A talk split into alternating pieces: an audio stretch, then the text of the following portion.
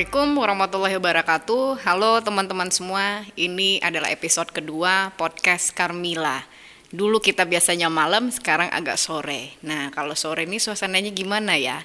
Uh, sekarang kayaknya yang diundang laki-laki lagi nih. Cakep juga, makanya tapi bukan harus berarti cakep terus di sini. Yang kita cari itu adalah anak muda berbakat Riau.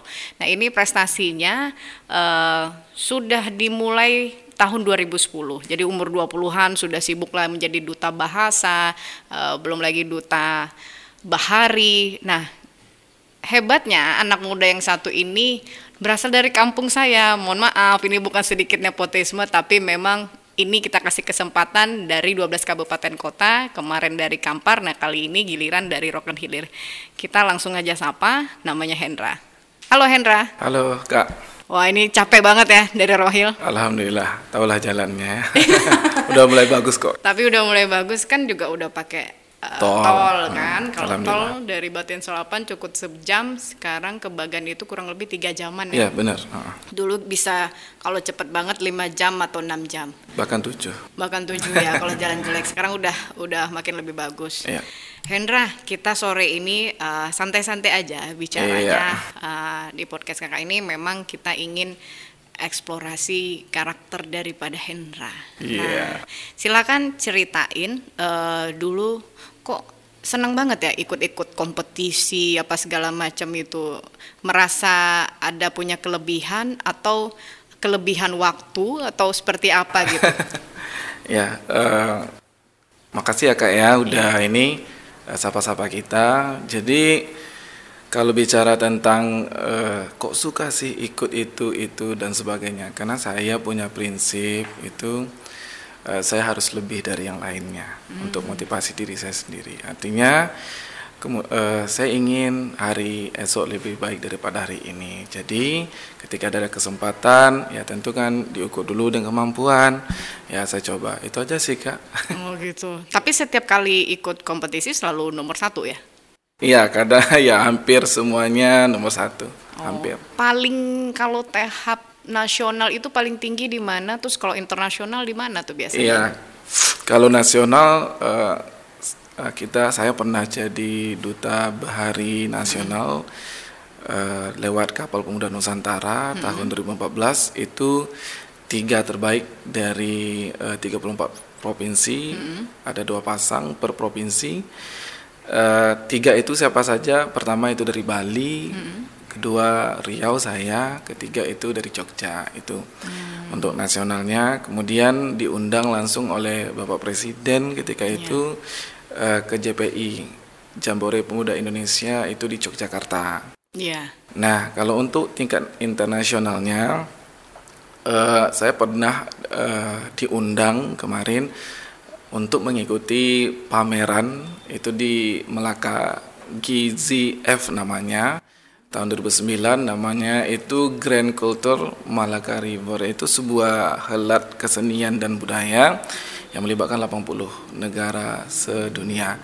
Nah, kemudian juga eh, kemarin utusan eh, Riau dan Indonesia untuk eh, Kuala Lumpur Business Matching 2019 di Kuala Lumpur bersama Kemenlu.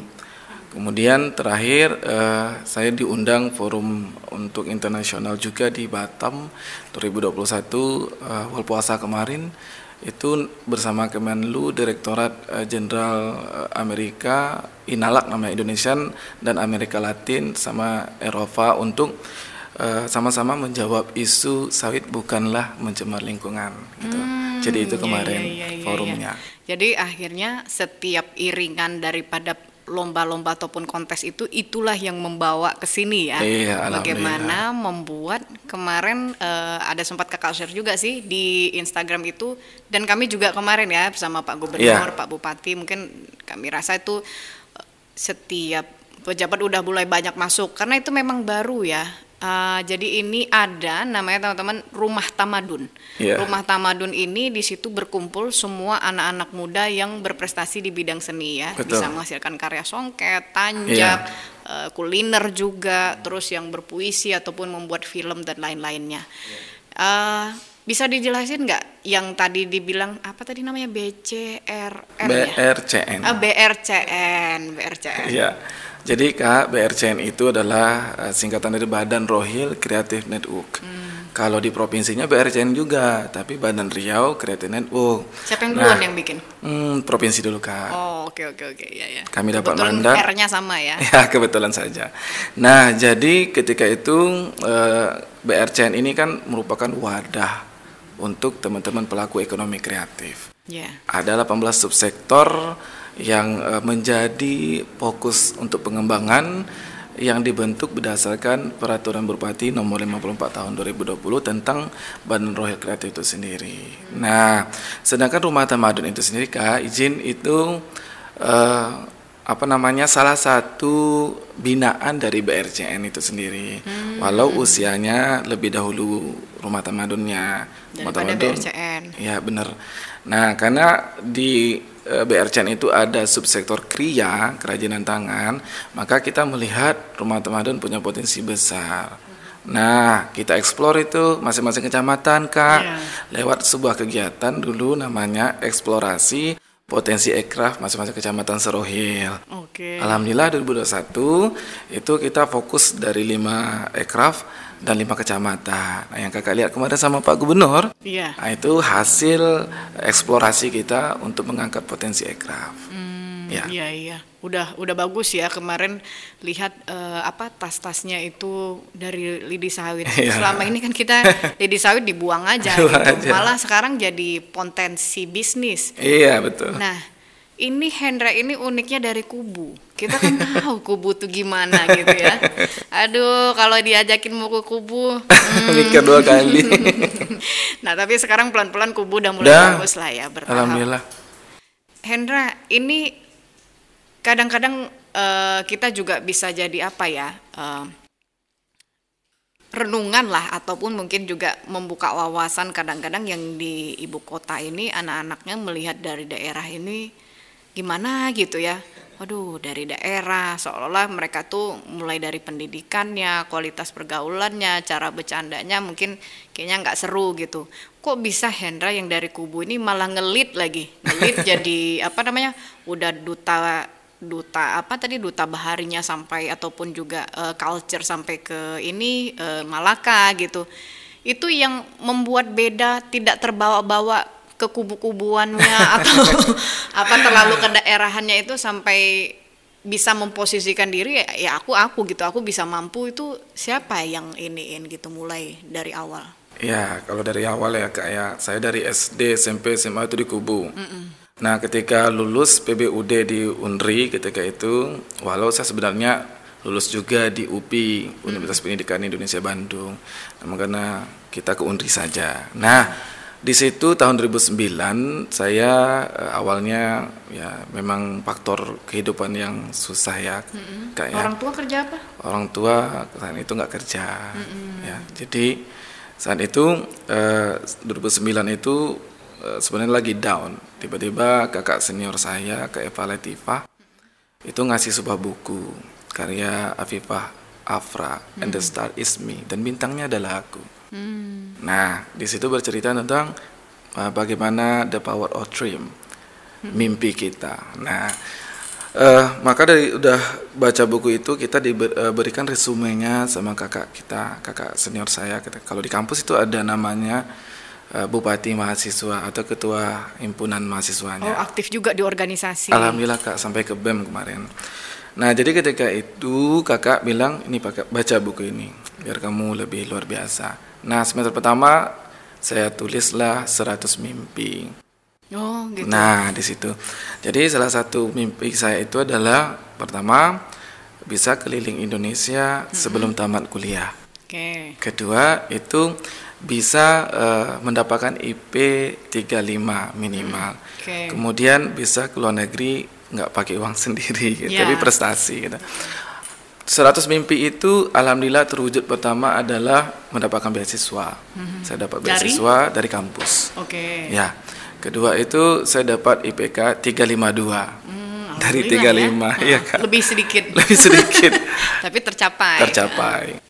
Yang ke, uh, selanjutnya banyak kak impian uh, tercapai. Yang Dari salah 100 satu itu terpenuhi uh, berapa? Semua? uh, enggak semuanya.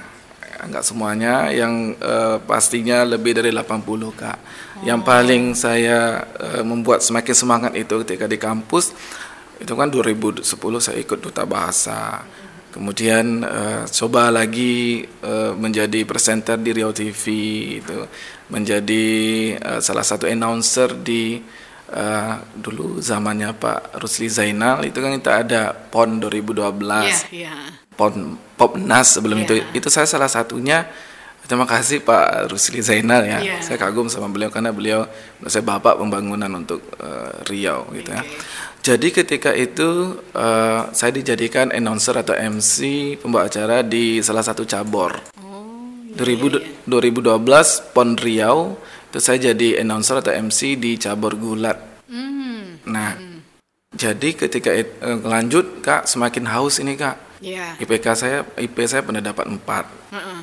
Uh, makin ningkat-ningkat gitu, akhirnya uh, saya uh, bisa keliling Indonesia sebelum tamat kuliah lewat kapal pemuda Nusantara. Oh, yang KPN tadi. KPN. Iya, iya, iya. Duta Bahari itu selama sebulan uh, saya muter Indonesia pakai kapal KRI sampai puncaknya itu di Raja Ampat, Sorong, Papua, Papua Barat.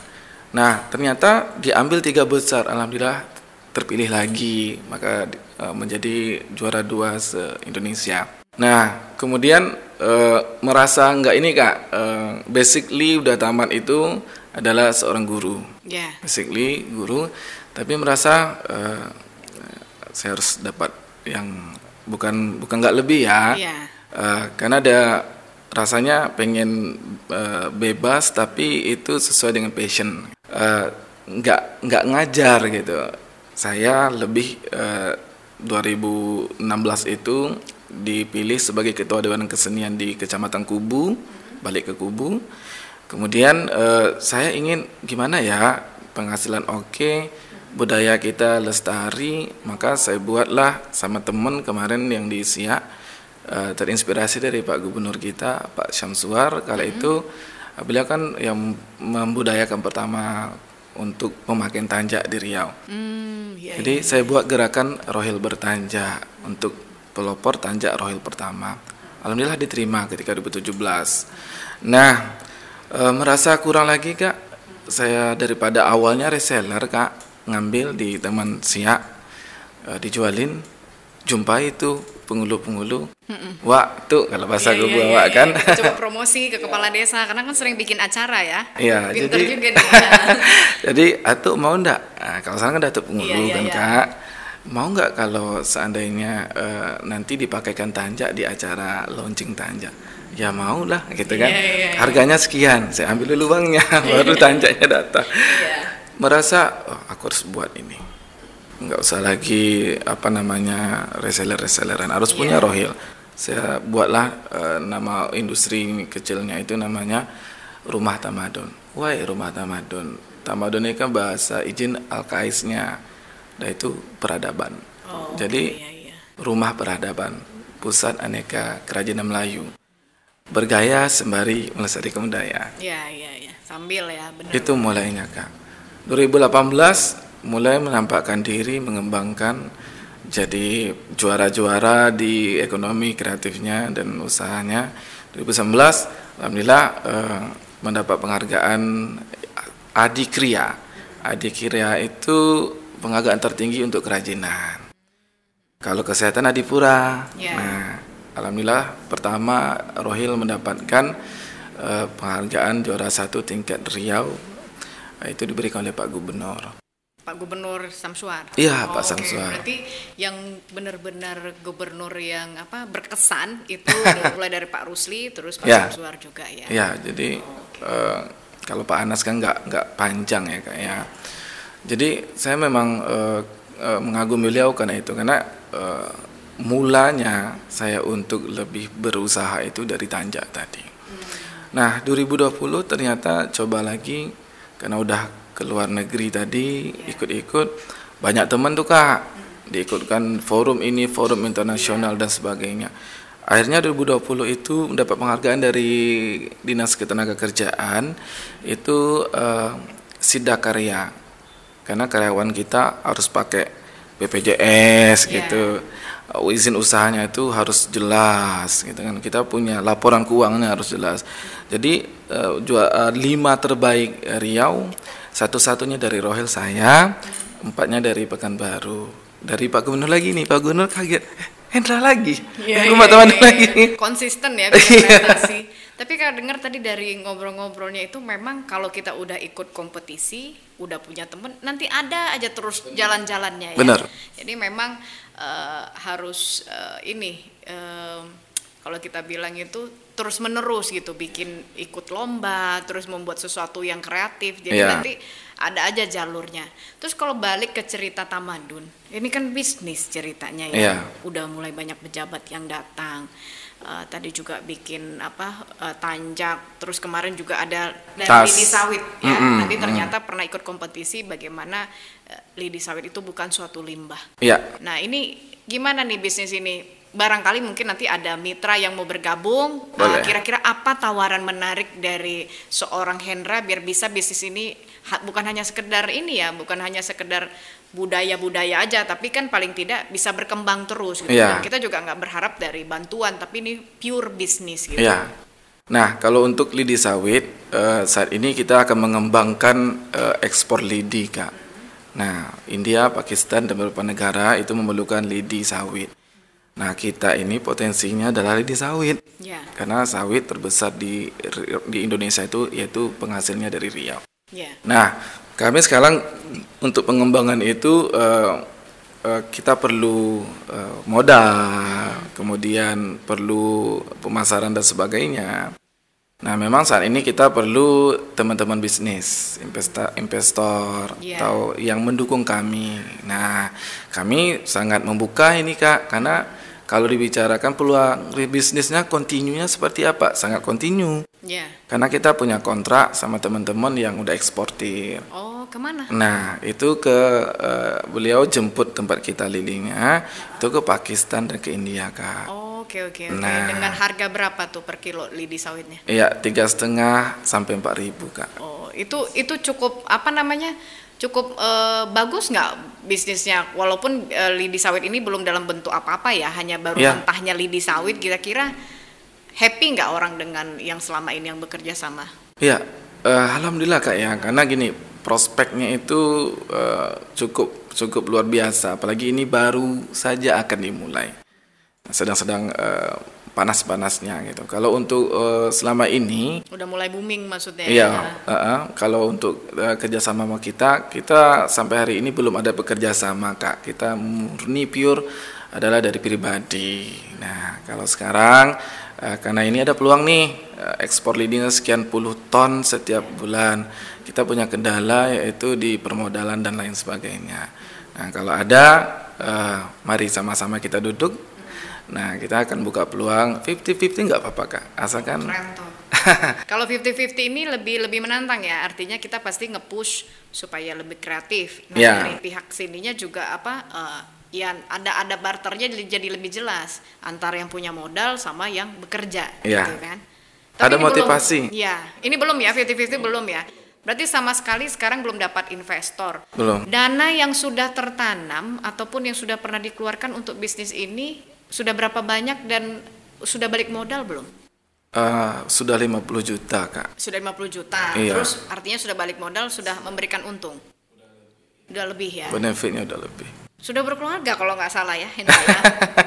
Berarti bisa ini dong, maksudnya bisa andalan lah kita ya kalau walaupun ini budaya tapi tadi udah ekspornya udah malah ke Malaysia, udah ke mana-mana. Sampai ya. ke mana tadi selain di Malaysia? Nah, kalau untuk ekspor kita uh, untuk tas lidi sawit. Nah, produk unggulan kita itu salah satunya adalah tas lidi sawit. Nah, ini uh, berkat uh, koordinasi dengan pemerintah setempat, dinas setempat.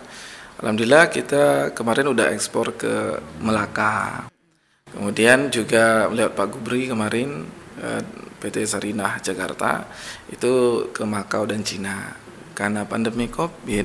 Ya, jadi, jadi agak terkat Oh, okay, okay. Nah, yang akan yang sedang ditinggal datang tuh pembeli uh, itulah uh, lidi sawitnya yang akan diekspor ke India dan Pakistan. Tapi punya kendala, itu tadi modal.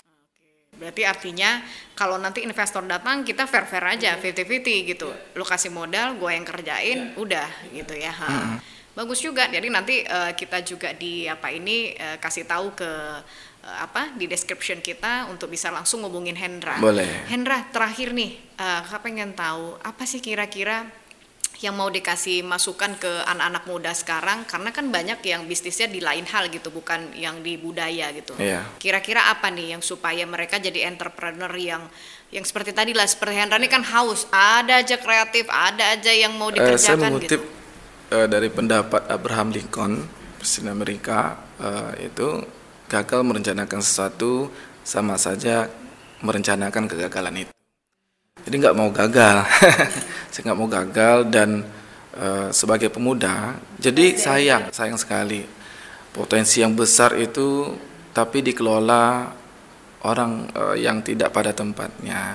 Nah pemuda inilah sebagai agentsnya untuk sama-sama membangkitkan daerah saya sudah membuktikan itu bukan menyembuhkan diri. ya. tapi bangkit dari kubunan jauh di sana iya.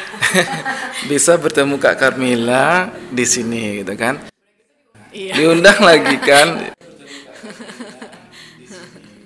udah gitu diundang lagi ke sini kan uh, Pak Gubernur udah datang ya Iya, masya Allah. Apalagi kalau perintis yang awal ya. Nah, jadi uh, Hendra kita senang banget nih artinya Hendra nih sudah mengalami bertahun-tahun uh, artinya ini bukan bullshit lah yeah. artinya kalau memang kita dari daerah Betul. kenapa enggak kalau kita mau kenapa ada saja jalan untuk itu nah ini di podcast ini kita ngajakin semua untuk bisa tidak hanya bermitra mungkin belajarlah cara mengembangkan Amin. budaya dan membuat ini menjadi bisnis yang lebih benar-benar menguntungkan nanti akan ada lagi sesi berikutnya mudah-mudahan kita bisa mempertemukan Hendra dengan mitranya uh, tidak ada kata berhasil begitu saja, semua butuh proses dan usaha. Kita yang muda jangan mudah menyerah dalam menggapai apa yang diimpikan. Teman-teman semua, tadi kita sudah mendengarkan apa yang disampaikan oleh Hendra bahwa tidak ada tertutup kemungkinan walaupun kita berasal dari mana saja dari daerah terpencil pun ataupun seperti apa kalau ada keinginan dan kemauan selalu ada jalan. Nah, yang lebih unik dari Hendra ini tidak hanya berkreasi tapi juga mengembangkan budaya kita. Silakan bermitra dengan Hendra karena begitu e, menjanjikan daripada bagaimana mengembangkan lidi sawit menjadi tas tapi juga ada hal-hal lain produk lain seperti tanjak dan jenis-jenis budaya lainnya. Terima kasih. Wassalamualaikum warahmatullahi wabarakatuh. Silakan Hen, kita minum minuman khas di podcast Carmila.